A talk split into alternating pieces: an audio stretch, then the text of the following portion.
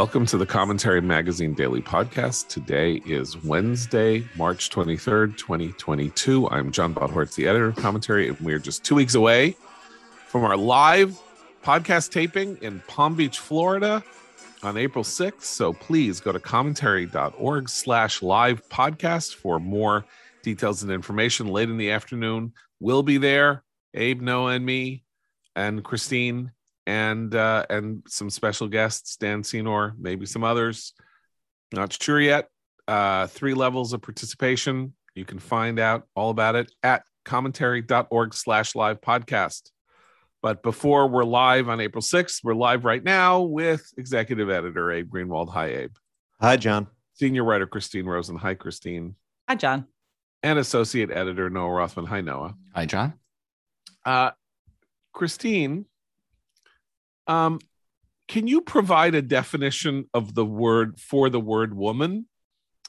I'm sorry, John. I'm not a biologist, so I really I, I struggle with define. It's an adult female with X two X chromosomes in almost every single case. Um, I, I'm I'm joking because that the artful dodge in a for a Supreme Court nominee used to be a, uh, questions related to abortion.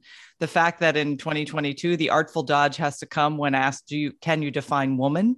Uh, is sort of shocking, but it does show the sort of uh, the the march of gender ideology on the progressive side of the aisle has has is complete, perhaps, because uh, Ketanji Brown Jackson was uncomfortable saying what she thought a woman was, even though she is one herself. So. Uh, this to me seems like one of those moments that we'll look back on in, in 10 years and say, you know, that was a kind of defining moment in our uh, in our in these sorts of hearings. Um, obviously she didn't want to step on anyone's toes with regard to transgender uh, women. This these issues will be coming before the supreme court. It's inevitable if you look at all the cases that are working their way up through the uh, legal system. Uh, i believe she was also asked about leah thomas the university of pennsylvania swimmer who is male uh, but who competes as female and she didn't want to answer any of that stuff. Now she can say i don't want to comment on this because these cases might come before the court and she, she, did. should, and she did. and she did and that's fine. But she should be able to tell the American people her understanding of what a woman is, because this is now up for debate, evidently. And as a woman, I would have liked to have heard what she thinks a woman is. Um, because this is something that people are deciding for themselves now, and I don't think uh, that those have that has major repercussions uh, socially and culturally. So the fact that um, Ketanji Brown Jackson refuses to say what she thinks a woman is um, is not going to deny her her place on the Supreme Court. It does get to this fundamental divide in the culture war that um, seems to me, as we've been saying now for a week, to be uh, attaining.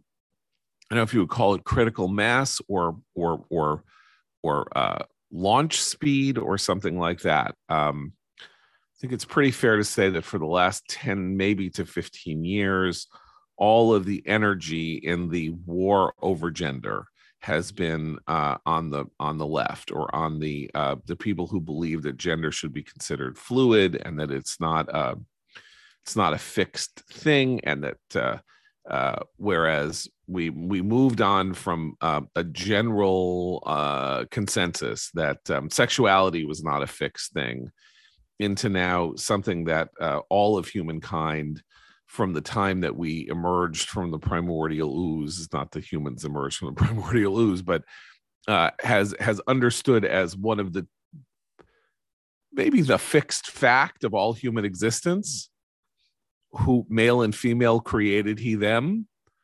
Uh, one one with um you know one with an xy chromosome one with two one with xx chromosomes one with body, parts that do X, one with body parts that do Y, one with a body part that protrudes below, one that has body parts that protrude above, and and and the like. That this has now become something um, fluid and uh, and and under inherent uh, redefinition. And because this conversation was largely theoretical or cast in the in the realm of uh, well if somebody wants to do this what harm are they doing you by doing this? And so there was almost no serious sustained uh, pushback until you know with little bits of pieces here and there like the question of uh, gender neutral bathrooms in high schools and stuff like that. And then in the last year year and a half everything has started to change and the uh, and the the the cultural consequences of this um, cultural movement to redefine gender uh, uh, now does strike people as being of of genuine harm and threat to them, their children, and the good working order of the United States as girls in particular, which is interesting, by the way, because I think most focus in the course of the seven decades that people have been talking about gender reassignment surgery and the like has focused on men, males deciding that they want to alter their bodies to make them female. The great push over the last 10, 15 years, as Abigail Shrier has shown us in her book, Irreversible Differences, has been toward girls redefining themselves as male, and particularly teenage girls, where this does appear to be. You can either consider it an epidemic if you think that it's horrifying, or you can consider it some kind of a revolution in consciousness that uh, all people would have wanted had they had access to this kind of change. And, and this, but this is what's so interesting to me is that, you know, we used to, those of us who were critical of radical feminism uh, back in the day used to say Mother Nature is not a feminist. And by that phrase meant, you know, the way the world works biologically means that there are certain risks and certain things that fall more heavily uh, on women. It's their burden to bear, childbirth being the most obvious, but there are others. Um, now of course the argument is that identity should trump biology and i do think that it's it's it's still a very minority and a very elite view that identity is more important than biology however uh, I think the gender ideologists are very keen on making the exception the rule, and this gets to the issue of pronouns. We have a lot of listeners who have strong feelings about this, and and we've all been wrestling with this. I think in terms of how which pronouns to use, where do you draw the line? And there is, you know, there is a reason that gender ideologists are so keen on making everyone use these new pronouns to define what is for them an identity they've embraced, even if it doesn't comport with their biology. And that's because they do want people to embrace this idea. It is not true. It's scientifically not the case that Leah Thomas, for example, is female. He is a man. He has male parts. Uh, so you know this we are creating a kind of fiction by endorsing that. However, it's done because people want to be kind. They want to be empathetic. They don't want to be rude. This this is particularly heavily felt by women. I have many times spoken to women who are like, "Well, I just want to be nice. I don't want to be mean to someone who who feels this way." And and that actually plays into a lot of uh, stereotypes about accommodating women as well. So it's a very confusing issue. It should not be confusing for someone who's going to sit on the highest court in the land for a lifetime appointment to define biology to say that she's not a biologist so she can't say what a woman is though. That's disturbing. I think it's uh, i think it's half done to be kind. Um, I, I, I don't deny that. Um, but it's half done by others to get um, to have the opportunity to tell people what they must think and what they must say. Um, and i think w- what's disturbing here of course if you have kids um, it's it's disturbing in a very real way. But even if you're a sort of an onlooker uh, whose life isn't terribly affected by all this, what you witness is a war on reality. Um, when you when you can't sort of when when stating the obvious about reality um, could get you into deep trouble, you're left with the sort of feeling of, of that that we're we're all unmoored here. Um, and I think that is disturbing on a massive scale to people. I don't think it's just that. I mean, I really do think that it's um, not just that. No. no, but I mean, no, I mean, it, it is absolutely that. I mean, let me say, I'm uh, that's an unfair way for me to put this because it's absolutely that. That that what it is is, you know, we are all being put in the position of Winston Smith, having to say two plus two equals four, um, and being told, no, no, no, no, no, it is time for you to say two plus two equals five. And uh, we are going to torture you until you say two plus two. And what is the torture? The torture is denial of social position. The torture is getting suspended from social media. the torture is you know being seen as being uh, uh, cruel dismissive uh, goading uh, goading suffering people into suicide uh, which is the other the flip side of the wanting to be kind is also the fear the fear of being called out for your uh, heterodoxy or though, in fact the heterodoxy is really you know believing that gender gender is a is dismissed is a is a fluid category.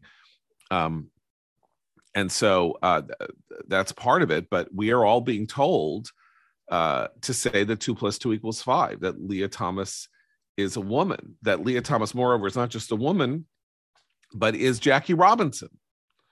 Uh that leah thomas is you know and leah thomas is somebody who has not for example gone through transition surgery. So she hasn't, you know, he, she, whatever. He dates put... women as well. He dates women and he has all his male parts. And it's been a source of consternation among the other women in the lock, the women in the locker room who have to be around right. him. It's this is all that they've complained about this. And one right. of them, I think, put it succinctly and perfectly. She said, all of us are made to feel uncomfortable for the sake of this one person. Is that just? What about our rights? What about our rights to privacy or, a level of comfort when we have to change our clothes and not to see an aroused male in our locker room, which has right. evidently been a problem? Right. So, you know, so then we get into the fact that there is now an actual class of victims from this what would be the most private behavior that anybody has ever engaged in, in the course of human history which is to make these decisions that will that involve the alteration the in the irreversible alteration of the structure of your body a violation of the hippocratic oath that allows doctors to remove body parts that are healthy, uh, which is why we have the Hippocratic Oath to begin with, is to prevent doctors from making decisions like this, or or that the moral code or the moral frame should be that they are allowed to make decisions like this, um, and that these are very private and that they're becoming public, so that it's more like uh, in the course of the last two years when we've seen an unprecedented number of mental health challenges, particularly for adolescents, and for reasons that we don't really understand, particularly for adolescent girls. That this idea that there is a there is an escape from the pain and suffering that you were going through through the redefinition of yourself as a male uh, is no longer victimless, or it's no longer private and individual and an eccentric or very radical decision uh, made you know, by uh, an individual person who is in such pain and in such suffering that they're willing to engage in things that people don't ordinarily choose to engage in. Like you know having having something um, amputated from their person. Uh, that is not something that you do that is a normal choice right? You don't amputate your arm unless it's gangrenous. You don't amputate body parts unless they're going to kill you for some other reason. Um, and it's terrifying. And it's like the last resort of all last resorts. And here we are. And now tens of thousands, if not hundreds of thousands of girls are being led down this path. And that is no longer an individual eccentric, as I say, sort of victimless thing. It's not just Leah Thomas, you know, getting getting swimming medals that belong to somebody else it is that um, pro- progressive American society is telling, particularly the most emotionally undefended people in the United States, uh, singing a siren song of self mutilation, self destruction, and and and and that's where the evil comes in. Well, and there, there's a lot of disingenuous uh, narrative around, particularly with the girls who decide that they're boys and want to transition. And that's that, you know, that suicide rates are often invoked. Like, look at the high suicide rates among people who who are transgender. This is another reason why they need special protection. We need to be, you know, kind to them, et cetera, et cetera. And I'm, uh, you know, the suicide rate among people who are experiencing this identity crisis is real. However, it's often also linked to other mental health uh, problems. And if you look at some of the data on detransitioning, people who've trans, particularly the girls who've who've uh, transitioned to boys and then detransitioned back to to girls, they uh, the, the number one reason is that they realized that their transition was actually related to a significant other mental health issue that needed treatment. So the suicide rate that's often invoked uh, is real, but I but it's also could be part of a broader mental health challenge that transitioning is not going to solve. In fact, it could exacerbate. There are also significant health concerns for this. A woman who who takes puberty blockers is setting herself up for all kinds of long-term health issues. Same same with men who take puberty blockers. I mean, these are not discussed at all, but you know, issues from you know oste- early osteoporosis, heart conditions, all kinds of stuff because this is experimental. This is not really something that we have long-term studies and the studies we do have show high risk. So the the risk to reward ratio for people who are truly suffering some some mental health crisis here is is something that's also not being discussed. I mean these are the kinds of problems that we talk about when we talk about people who suffer from things like anorexia or or other conditions in which the transformation of the physical body becomes the central focus. But we're not doing that here because there's a political narrative that has to be pursued. And and the result is that, that there's real harm being done to people um, you know, I, I also I feel like there's a one of the reasons that I say I think things are changing and that we're having this conversation not just because of Ketanji Brown Jackson and Leah Thomas, we're having this conversation is because two or three years ago, I'm not sure I would have been comfortable having this conversation.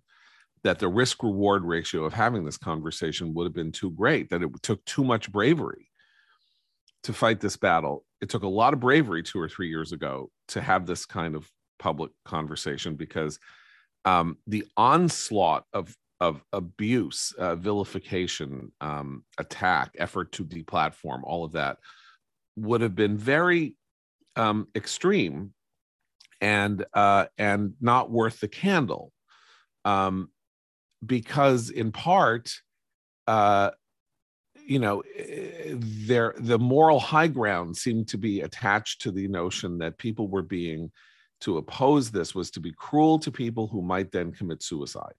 And that you were somehow uh, uh you were somehow being part and parcel of an effort to uh, because of a misguided uh, moral reactionary stand st- standing uh, you were you were contributing to an atmosphere of hate and murder and slaughter and all of that. And and i think something that's why i'm saying something has changed. Well the one thing that i, th- I think you're right. One of the things that's changed is that i a lot of this discussion i mean i'm talking about largely children and more vulnerable population you know we're talking about this reaching children and and the message reaching children versus adults who can make decisions for themselves. And if they can you know it, just like people can find plastic surgeons to mutilate their faces and bodies you can find a di- it's different for an adult who has who has that choice and that autonomy. I think what's disturbing to a lot of people is that this is this is starting to impact younger and younger children.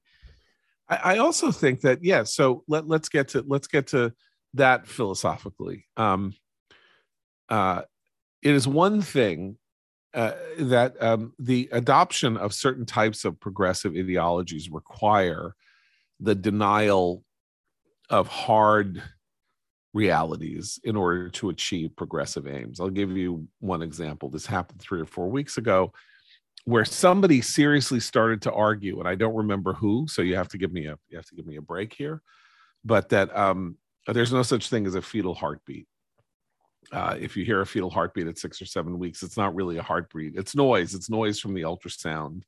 It's an echo or something like that. Now, if you want to be pro choice, or if you are pro choice, or if you're very seriously pro choice, you are put in a very, you're put in a, a more, a serious moral position, which is you have to argue that this is, this is morally acceptable, right? To sort of, to, to, extirpate this fetus or do some, you know, sort of uh, end this fetus, remove this fetus from from its protective shell, and and that's the end of the fetus, right? So uh, it is understandable that people want to think that it's not alive. It's understandable that people want to think that pain can't be felt and all of that.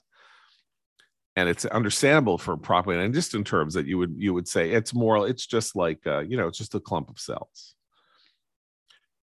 you want to be morally serious about it, you got to say, okay, it's not just a clump of cells, and it's still something that given all everything we know about human history, human life, human this, human that, women, what women need, and all of that, this is still something that I'm willing to support because the other argument is disingenuous. Similarly, to say that the view of all mankind that uh, gender is fixed and it is in fact not a view. I mean it is one of the two salient biological facts of our existence that when the when the you know uh, when when we begin to become multi-celled creatures one of the first things that differentiates are the are the are the gender chromosomes. So this precedes everything including consciousness because we don't even have a brain stem yet so the idea that you can wake up in the you know you can you can you can come out of the you can come out of the womb or you know be two or three years old and know that you're you're you, if you're a if you're you know if you've been assigned femaleness from birth that you're actually a boy is not even theoretically possible as a matter of sequence because you are gendered before you have brain function you know this is a radical dualism right? That your brain knows that there's something wrong. You should be a girl but you're a boy or you should be a boy but you're a girl. But that's like saying you know you should be breathing carbon dioxide instead of oxygen. This is not something that you know or don't know.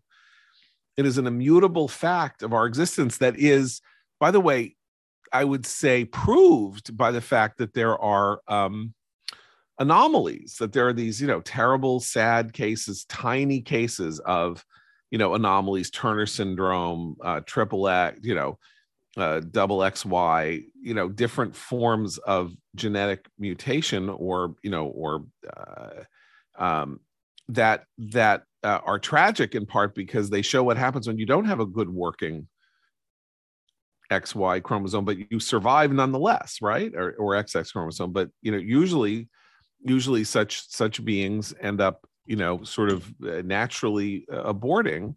But when they don't then they they live they deserve compassion support all that. It's all wonderful but it, they are anomalous. They're not you know they're not some new third other category. Oh but but they are there's an effort there right. uh, on the part of uh, you know trans activist types to inflate the percentage of actual cases of um, what's technically called pseudo hermaphrodism uh, in right. its various forms.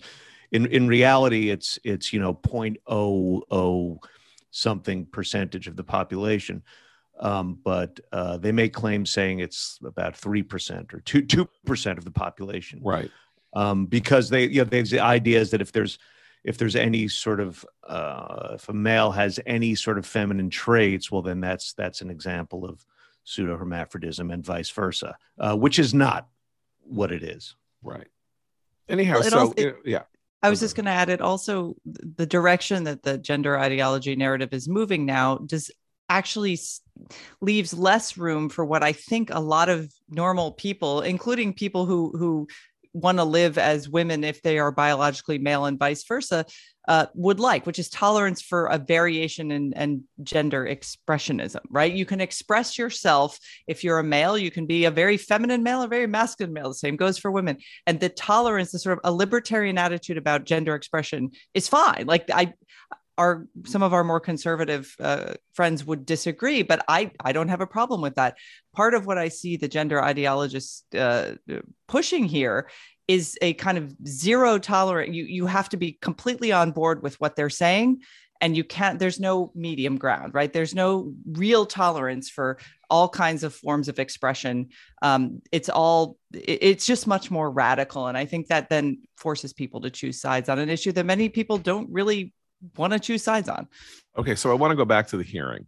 So let's go back to the hearing and say that Ketanji Brown Jackson has shown where the ball has moved because ordinarily you get questions, yeah, about abortion, like you say, or about women's rights, or about what it means to not support, you know, precedent, or what, you know, do you do you you know will your jurisprudence you know uh, show compassion toward the poor or special compassion toward the poor or the suffering or something like that in this case, she was asked by Marsha Blackburn and by others, you know, these uh, sort of elemental questions involving the culture war that I I, I genu- generally don't think that confirmation hearings, with the exception of Kavanaugh, which seemed to have an effect on Senate races because of this idea that, you know, the liberal media and the liberal establishment were trying to railroad this guy by lying about him and lying about him in high school and all of that. And it did seem to kind of rally some people in the Senate didn't have didn't help in the House uh, in 2018, but did seem to help some people in the Senate. But generally speaking, this these are not political working political issues.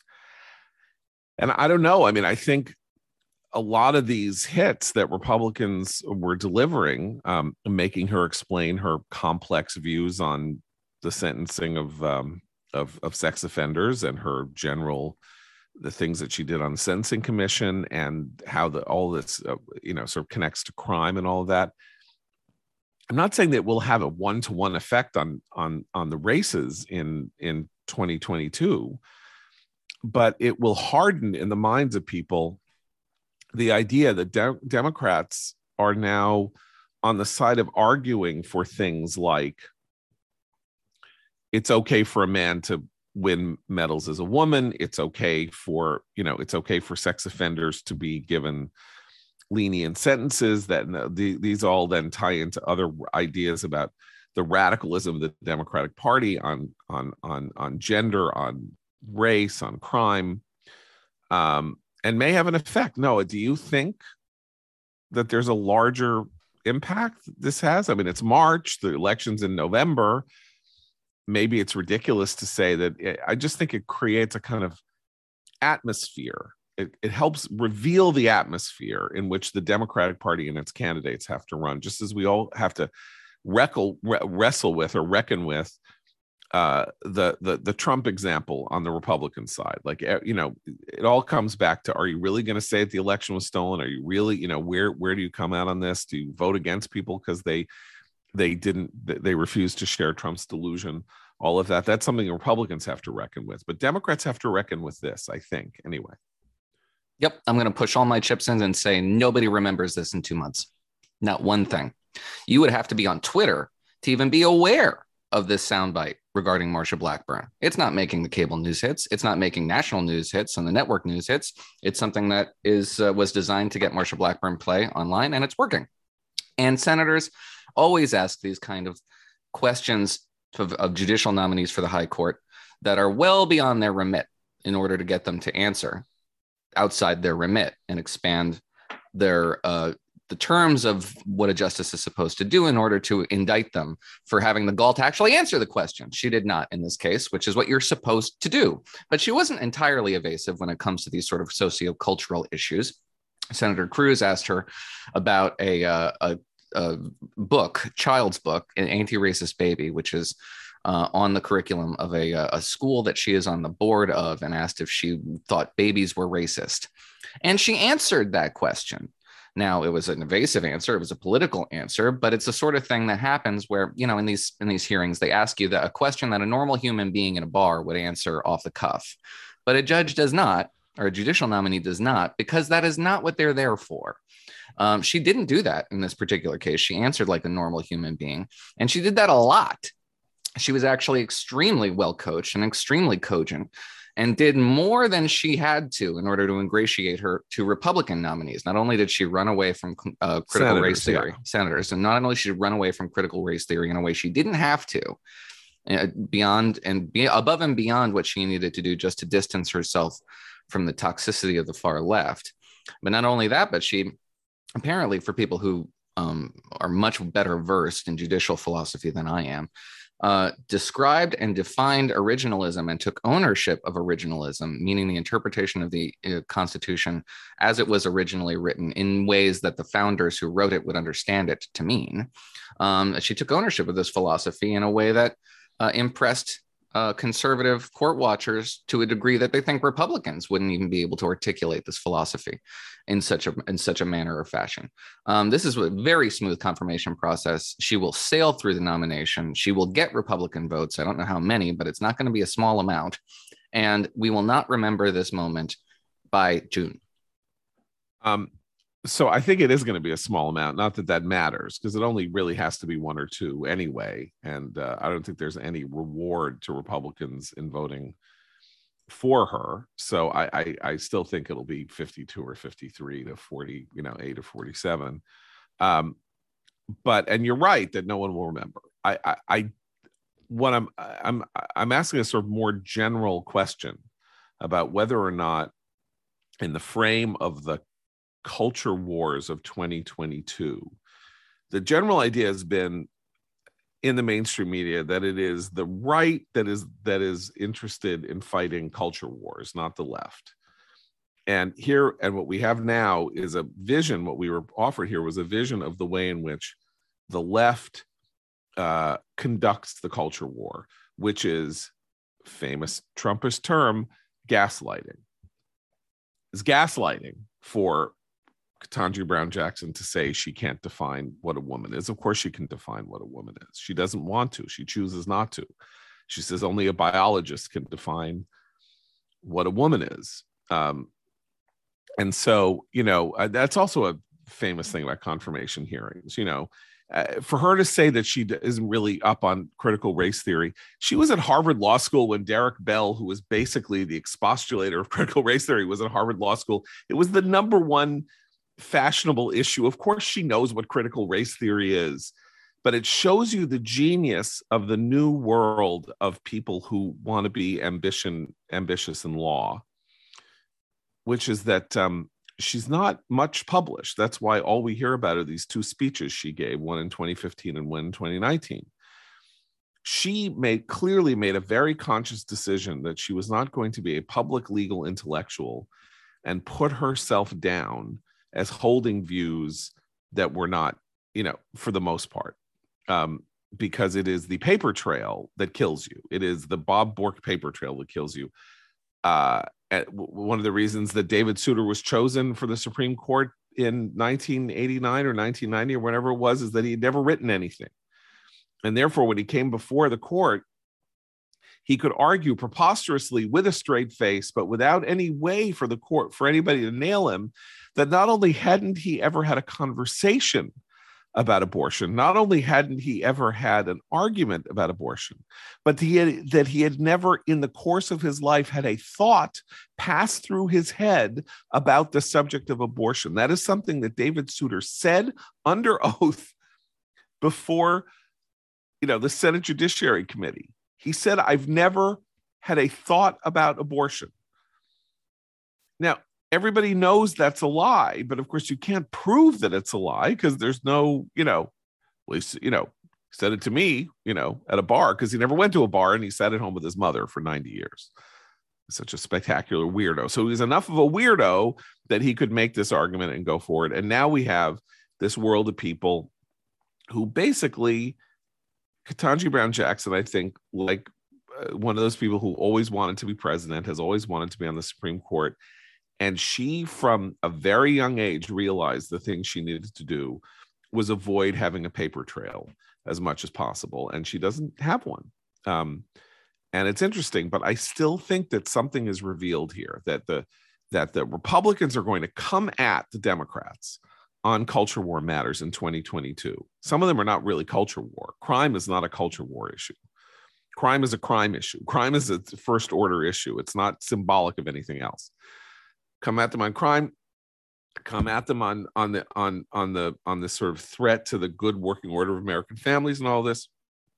And the democratic liberal progressive line is we don't we're not saying any of that. We don't there is i we can't define what a woman is or something. And and that is bad. Like that is they're going to be thrown on the defensive the entire time all they're going to say is what? You're being mean. You're so mean you're so mean and it's like well don't tell me that i'm mean. I don't want my i don't want my 10th grader to be in a gender neutral bathroom and then get molested by a guy in a skirt who realizes that he can go into the bathroom in a skirt and then molest girls. And the problem is it's no longer theoretical that that's a thing that could happen because it happened. It happened in fairfax county virginia. You know, well, also our, oh go ahead. uh, as the as the pandemic continues to exit the stage, um, the Democrats don't have the these reckless Republicans are going to get you killed message anymore either. Right. It's well, it's funny because our, our friend Adam White at AEI had, uh, who's been obviously following the hearings very closely, noted how a lot of the things that the media is portraying as these, you know, completely unfair culture war questions that, of course, you shouldn't have to answer. And oh, it's racist to ask her about crime and sentencing. It's not racist. Um, he said it's actually about discretionary power. It's about how the government, how the state is allowed to exercise power and, and what role a judge has in either curbing that power or endorsing it. And those questions are important, particularly because the other thing that that you know uh, she should be uh, at least be able to comment on is the legitimacy of the court because it is it, it remains the one branch of government that people still have some good feeling toward. I liked that she was non-committal about the idea of uh, bringing television cameras into the Supreme Court, and not just because I'm a luddite. I think that would actually uh, undermine uh, some of the seriousness of court proceedings at, at, in the High Court. And I like that she was like, "Eh, yeah, I don't know about that." Um, but the legitimacy of the institution she wants to have a lifetime appointment on that's a really important thing. The discretionary power of the state particularly after two years of the exercise of emergency power from the feds on down to local government. These are important questions and they actually speak to a lot of the daily concerns of americans still. I will say this she's very smart. She's a very impressive witness. Uh, she's an impressive witness in the way that Amy Coney Barrett was an impressive witness. She's emotionally uh, contained. Um, she is uh, amusing. Uh, she uh, doesn't get, she v- hardly got baited. And uh, and uh, and even her, even the decision on the spur of the moment not to define what a woman is, showed her cleverness. That was a clever. It depends on what the meaning of is is move. And maybe she. I mean, I'm, this is not going to be very popular. This is not a popular yeah. opinion, apparently. But that was a trap, and she avoided it. And it was that's what I'm trap. saying but it was a dumb trap. No, it wasn't. It was. It was a I really. Disagree. No, I, I disagree. It was a, a a lasso tied to a tree. You could see it coming for a mile, which is why the Ted Cruz question, which was savvier, is the one she answered. These okay, are questions are designed thing. for you not to answer them because any answer counts against you. Okay, but look, here's what she was asked. She's on the board of the Georgetown Day School. The Georgetown Day School, like many private schools in the United States, has, seems to have gone all in. Can I just every, add? Just it is the most liberal private progressive school in Washington. Right. The kids call the teachers by their first name. It is like it's the uber progressive private school right. in the DC area. Just anyway, also also also the most prestigious probably. And so here's the thing: she's on the board. The school has gone all in on every fashionable form of teaching, and she was asked whether she agreed with the teaching the you know the the school that her children went to and how and its pedagogy. And she said well it doesn't matter because it's the, the it's a private school. Now that's a savvy answer and it's it gets her through and because there's a because there's a democratic majority or a democratic 50-50 on the court she'll sail through. Um, we should add these this was a 13 hour hearing. There's many more hours coming today. And these are the only two moments that we can pluck out of this 13 hour bit that even reflect a modestly poorly what, on air.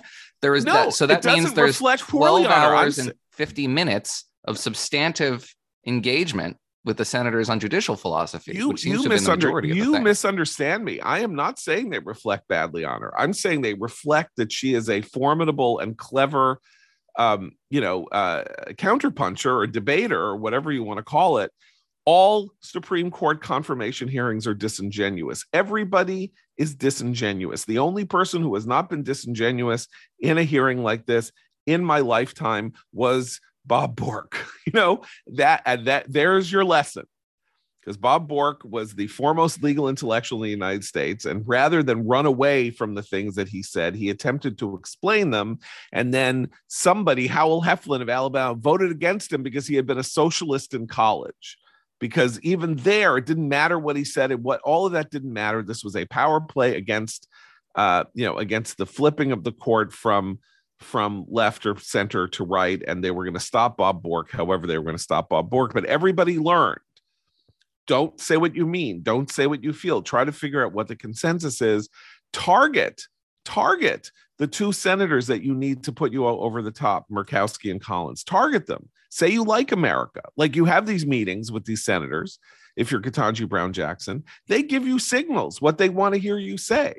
Everything that we've heard, if she runs away from critical race theory, it's because Susan Collins said, You don't really like that critical race theory thing, do you? And she's like, Thank you very much, Senator. And then they go back and they game it out. And it's like, you know, appealing to a specific witness on a court if you know something about the witness, right? And so, But and Justice- the same thing with, Justice Brown Jackson said that the United States has the best legal system on the planet Earth. yeah, That's because not something Lisa you have to Murkowski, say. yes, because Lisa Murkowski said to her, Don't you think the United States has the best justice system on earth? And then she go, you know, it's like, let's take that note. I'm And she can hem and haw if she wanted to because she only needs 51 votes. No, she you can't hem and haw. No, you're not going to hem and haw. That's what I'm trying to tell you. Anyway, I'm saying she's. what I'm trying to she- say is that Yeah. she went above and beyond on several occasions to court Republican votes and she didn't have to. saying So maybe she's not recording. So maybe she's not in the- Republican votes. Maybe she actually means it. Oh, she doesn't mean it. Come on, come on, come on, come on. You know she doesn't mean it. You know she doesn't mean it. She is going to be the most liberal justice on that, in that court's history. I don't think so. I think Sotomayor will absolutely beat her in that regard. No, because she's smarter than Sotomayor and she's more able than Sotomayor, and she will be able to apply interesting new doctrine about whether or not you can define what a woman is whenever she wants to once she gets herself on and the she's court. young. Remember, She'll be there a long time. and remember the whole thing about Sotomayor. Anyway, that that's my look. I'm happy to hear what she said. I think it's a good sign in the United States that she was compelled to say that we have the best legal system in the world and she likes the founders.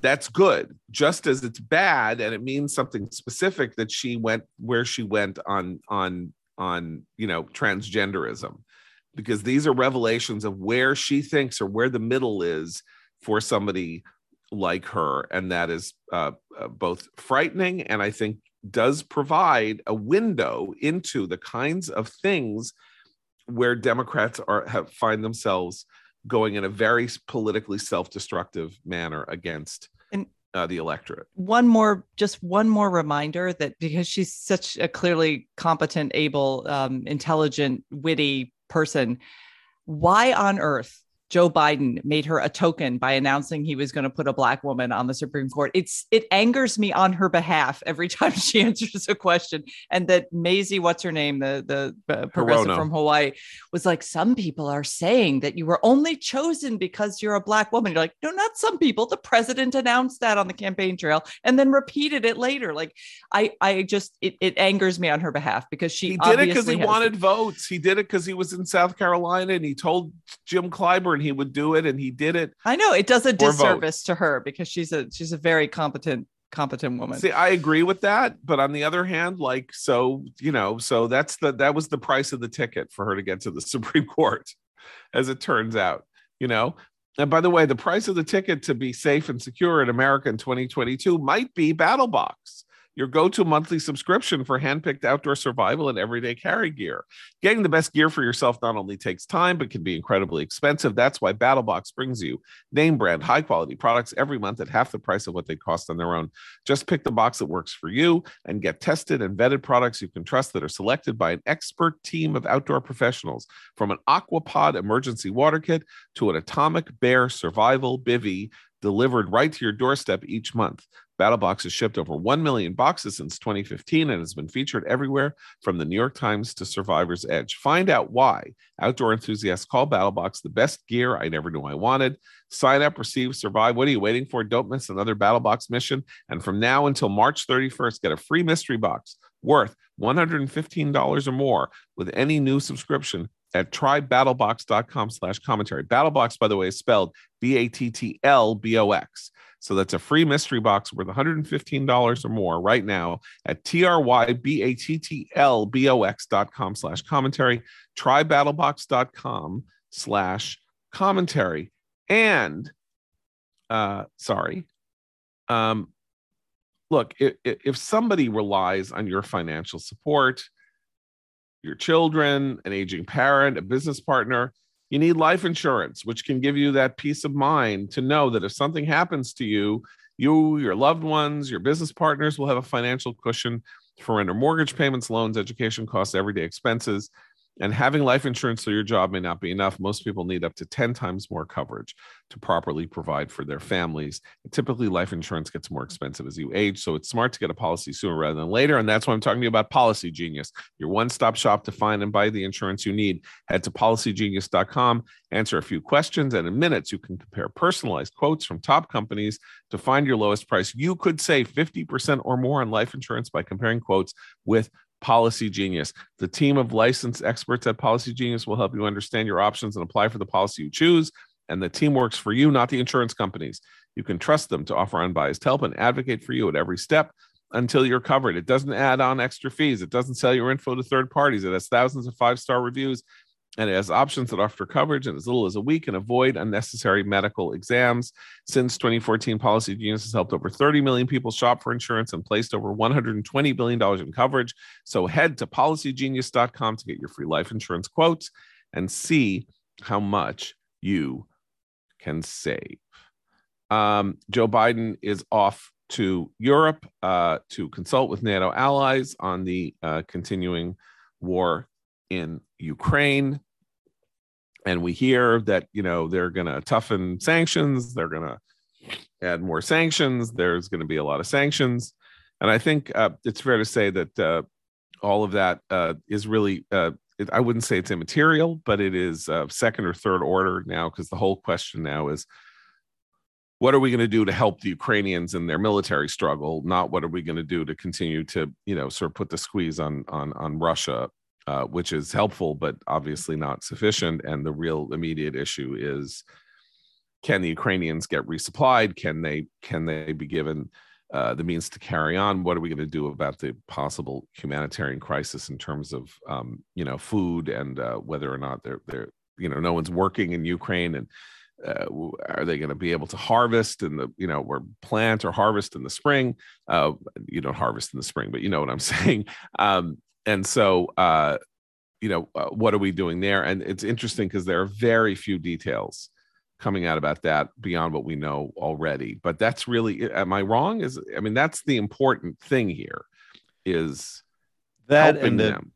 that and the, and the the building anticipation about whether or not vladimir putin's going to employ unconventional weapons as his as uh, his his the russian troops um, you know as as their campaign is stalling and troops are dying and they lose morale and he's he seems to be uh, more up against it than anyone ever thought he would be. And um, that that there's a lot of building tension on uh, on, on that front. No one's re- talking about this in western governments and they shouldn't yet because they cannot confirm it but they will in the next coming hours if not days. Um, ukrainian counteroffensives organized counteroffensives uh, along a series of axes around Kiev are, are succeeding. They're liberating strategic towns. They're limiting Russia to uh, narrow strategic roadways into and out of Kiev. Uh, and they're setting up Russia for uh, more strategic, uh, more operational losses, and even a strategic loss around Kiev that was uh, something we didn't think Ukraine had the capacity to, to actually do. They've so far been engaged in very decentralized uh, hit and run attacks on um, Russian supply lines, which is a, a, sort of thing that looks a little bit more like an insurgency. But we're starting to see now a, uh, a command and control apparatus that is still in place, that is executing uh, operations that require a kind of communication strategy and a, and a combined arms strategy that we didn't think Ukraine was even capable of two weeks ago. They are, and it's beginning to bite. Um, we're starting, we we forecast this, uh, I think a week ago or so ago, that there would be some murmurs about the prospect, not just of Russian advance stalling out, but of Russia actually losing this war in a meaningful sense, not just, oh, they didn't get what they wanted, but an undeniable strategic defeat. Uh, in a week or so, next week or the week thereafter, we're going to start to see people come around to the notion that Ukraine can beat back this invasion. I don't think that's something that is justified by what we're currently seeing on the ground. But what we're currently seeing on the ground is not something anybody expected to see two weeks ago. I mean, I think it's it's not going to be in a couple of weeks. I mean, we talked about this yesterday. I think. I mean, there is a body of opinion among kind of you know uh, neo neocons uh, that I think may be irrationally exuberant. I'm not quite sure, but you know, Eliot Cohen, uh, Fred Kagan, uh, Ed Luttwak uh, saying that the Ukrainians are winning, or may even have already won in some fundamental. Yeah, but in many that- ways, they're behind the eight ball because we were saying that two weeks ago. right? At least no, forecasting that they would begin to feel comfortable enough to say it outright. Now, this is contingent entirely upon the weapons supplied to Ukrainian forces, which have to come from the West. If that, that is my up, point. that's Right. the end of that. that is my point because if nato is getting together to talk about you know theoretical issues involving what what abe was talking about which is what what do they do if unconventional weapons you know chemical weapons biological weapons whatever are used uh, for which there is of course there's an enormous practical problem in using them when you have troops downwind downriver down whatever uh, in Ukraine, you know, there there are a hundred and some odd thousand Russians in country, and I don't know how many are you know are, are ringing Kiev, and you know you can't control where that stuff goes if you you know unless you're targeting it to an individual person. Like it's no joke. Like there is a there is a serious there is a serious problem with using this kind of weaponry it's why every time you have a you have a sort of um uh, scenario, you know, pop culture scenario about the use of uh, of of chemical, biological, or nuclear weapons. It's always like a guy brings a suitcase uh, on a plane to another country, leaves it there, and then runs the hell away, right? Because you can't you use it on a battlefield, and you're going to kill your own men. So. Uh, I'm saying that the I want to know what the practical consequences or details are going to be coming out of this NATO meeting about precisely the logistics of how we are going to keep the Ukrainians supplied and resupplied with, I don't know, bullets. You know, not just fancy weaponry, but, you know, bullets, guns, you know, things that they need to fight on a daily basis and and continue with the with the with the incredibly successful asymmetrical campaign that they're conducting right? I mean, they're we, we're these are not you know these are not battle by battle. They are taking the Russians down from behind, below, on the side, sideways, and you know the Russians are clearly demoralized and confused and without any real emotional connection to the effort that they're making every all these kind of i assume they're ago- real okay a yeah. week ago, the the conventional wisdom in the military affairs circles was that Russia was regrouping. Russian advance had stalled only because they they were you know uh, reestablishing the lines, having lost a, a you know a tenth of their forces, so they had to change the battle plans, and they were regrouping for an, another secondary offensive. And then everybody watched as they dug in. They didn't regroup. They dug their positions in in and around the cities that they hold for what everybody assumed would be and and witnessed later uh, a campaign of total war using strategic bombing long range artillery to try to level these population centers. But it wasn't a regrouping for another offensive because the, the offensive hasn't materialized. And in the interim they've been losing through attrition. Um, the same amount of uh, uh, weapons, heavy equipment, and, and, soldiers that they were losing when they were executing a, a, a, regular offensive. So the conventional wisdom is constantly playing catch up with the with the news on the ground. So it's time to start looking at the news on the ground, right? Even though it's unconfirmed and patchy, and, and it could perhaps unfavor uh, give you an, an, an impression of the conflict that is more favorable to Ukraine's position than deserves to be, gives you a shading of reality. But it's time to expand our capacity to imagine outcomes here because all of the imagined outcomes that we've been talking about for a week that are conventional wisdom at the time are inoperative a week later. Um you know we keep having these conversations about how you know putin may have miscalculated because ukraine you know isn't afghanistan. It's not you know it's not a second or third world country. It's something else. It's an almost first world country I just want to talk culturally about something that happens I did yesterday, which is I watched Netflix has now put up Vladimir Zelensky's breakthrough TV series, Servant of the People, which is, you know, the Ukrainian version of Mr. Smith Goes to Washington, sort of like an ordinary guy, or that show, the, or that movie, The Campaign, uh, that Will Ferrell and Zach Galifianakis. A totally ordinary guy is sort of put into the presidency by oligarch by you know corrupt Ukrainians out of nowhere finds himself as president of Ukraine.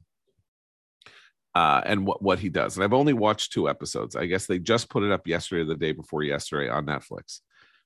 Um, what what I was struck by is not the sophistication of the series or anything like that. I was struck by the production values of the series. This is one hell of a good looking show. It is a sitcom, but it, it looks like V or it looks like a thriller. And it is high quality. It is quite brilliantly photographed. Um, it is photographed, like I say, sort of more like a, like a suspense or action series than it is filmed like a sitcom. Um, if it were on HBO now as an American show, it would be credibly there as a piece of sort of filmmaking.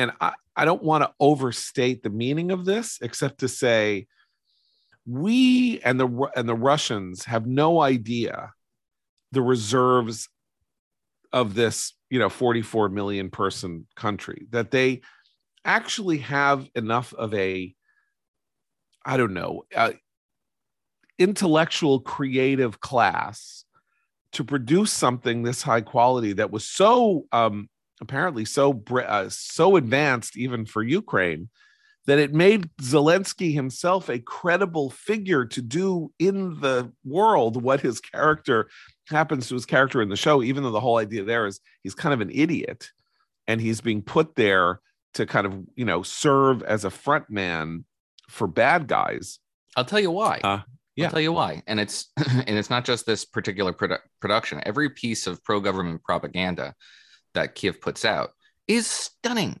is gorgeous, is incredibly well in- edited, has an Yeah. amazing sound design. Has, has as somebody who is director of photography deserves Oscars. They're brilliant pieces of of um, media yeah that are affecting, moving, um, and compelling. And you know why? Because, and it's central to the theory of this entire war, because Ukraine is Western. It has more ties to the West, commercial ties, uh, uh, uh, educational ties, cultural ties, to the point where it has fully and entirely imported and absorbed our cultural tastes and standards, which are reflected in that piece of media that you're you're watching right now, John, and in the propaganda that we're uh, that we're privy to coming out of Kiev. And you don't see that from Russia because Russia has no idea how to emulate Western styles and tastes. They pride themselves on not understanding Western styles and tastes, in fact, rejecting Western styles and tastes. And so they can't compete with us in a, in a cultural sense in the way that Ukraine can, because Ukraine has integrated itself over the last eight years uh, and earlier in the in the western part of the country, but now fully the entire country over the course of the last eight years, and it's pr- powerful and effective.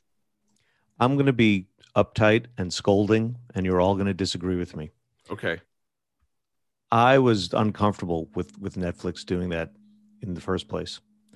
I had something about the idea of their a meeting, you know, saying, uh, you know, uh, hey, you know this this war thing. People seem to like this Zelensky guy.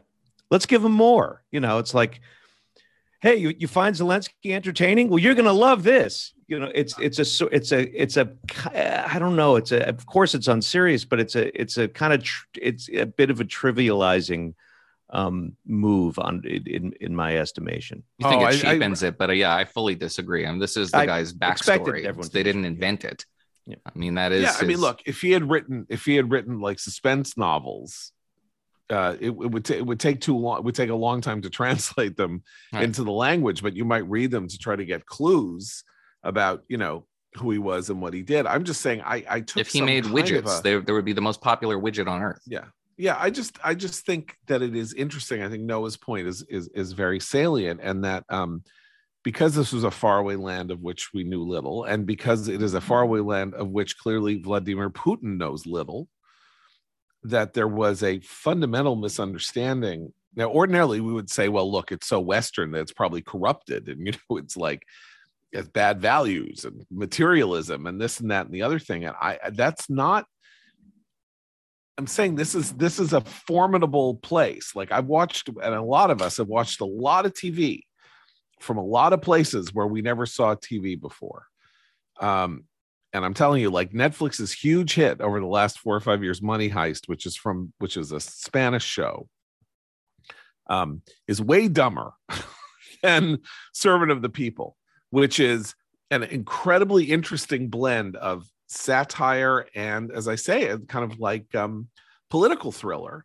And uh, it doesn't mean that they're going to win a war because they can make Servant of the People. What it does mean is that um, this notion that this, you know, I, I, know this is Putin's propaganda, but you know, this is a country of Nazi, you know, heroin addicts uh, that need Russian rule when it seems like a, at least in the elite versions, a vastly more maybe a vastly more sophisticated country than Russia is in its elite version, not Russia historically, which of course, you know, is one of the great cultural civilizations, but um, but certainly at the present, um, and I think as Noah says, like watching it shows you how thoroughly they are like us um, in a very weird way.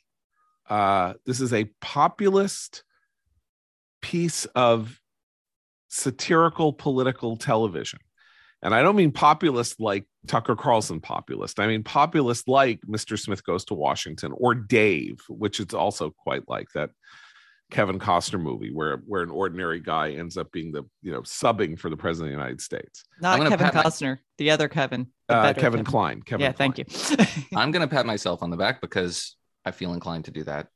Uh, because before even before the shooting started, I remember saying that this would have a different effect on the psyche of the West watching the war that was about to play out, because we would see people who spoke English fighting an invading force in a shopping mall that looks like your shopping mall, where they would have you know images coming out of this place that would look very Western and would feel very Western and would have a psychological effect on observers in the West, quite unlike observing uh, uh, combat in Afghanistan or in the Middle East or in North Africa.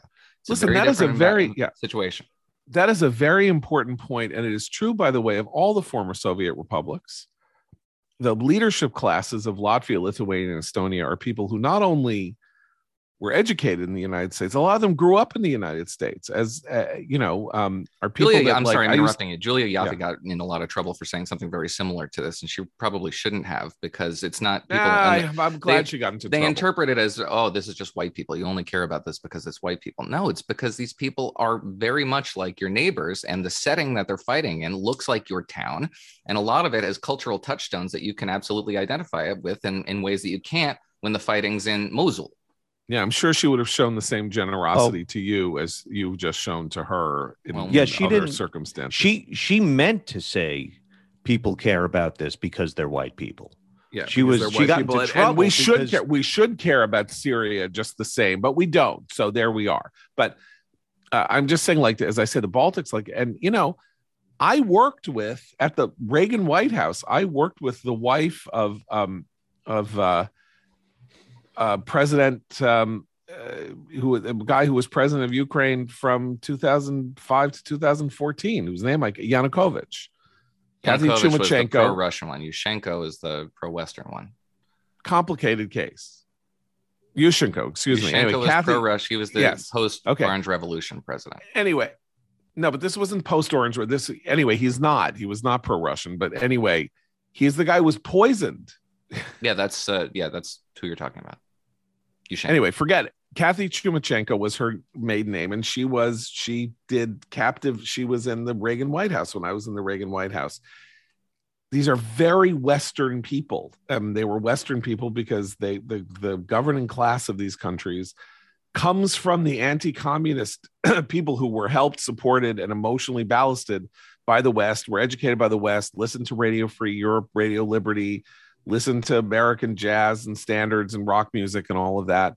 And um, and they not only sort of inhered or are, are they they sort of have this weird combination, sort of like the weird part about what Ukraine could be for us is that and I don't want to like get way ahead of myself here in terms of you know a victory with Ukraine or something like that, but it's sort of like what some of us would want America to be. That is, say, but fully Western, but yet, you know, not having no, uh, ha- not sitting around having horrible feelings of ambiguity about the moral frame in which our country exists. You know, they believe their cause is right. They are just, they are being attacked and they are doing what is necessary to save themselves. And it's that precise idea that America, that American elites have lost about America and what it what it is for them and how it is for them. And I'll make one other final analogy. It was crucial to Israel's survival in the first 40 years of its existence that the people who spoke to America from Israel were English speakers very important. Abba Eban, the uh, legendary UN ambassador, stuff like that, who had grown up in, in, in England. His name was actually Aubrey Eban before he moved to Israel and became Abba Eban. And of course, Golda Meir, who was Goldie Meyerson from Milwaukee, Wisconsin. The fact that they were like us, that they were us, they were us, but living under other circumstances, um, was crucial to establishing this connection, not only with American Jews, but with Americans in general, that Israel was a country like the United States, but a country like the United States surrounded by people that wanted to destroy them on every side, and that therefore we that this created a reservoir of national natural sympathy that has only grown over time and and uh, and and you know has a has a central role in continuing with that. And so that's why you know yeah zelensky all these guys and they what's more they don't only speak english. They speak english like they're watching howard stern. They speak english. It's like the road sign stuff where they're putting up road signs that say go the f back you know with an arrow saying go the f back to russia.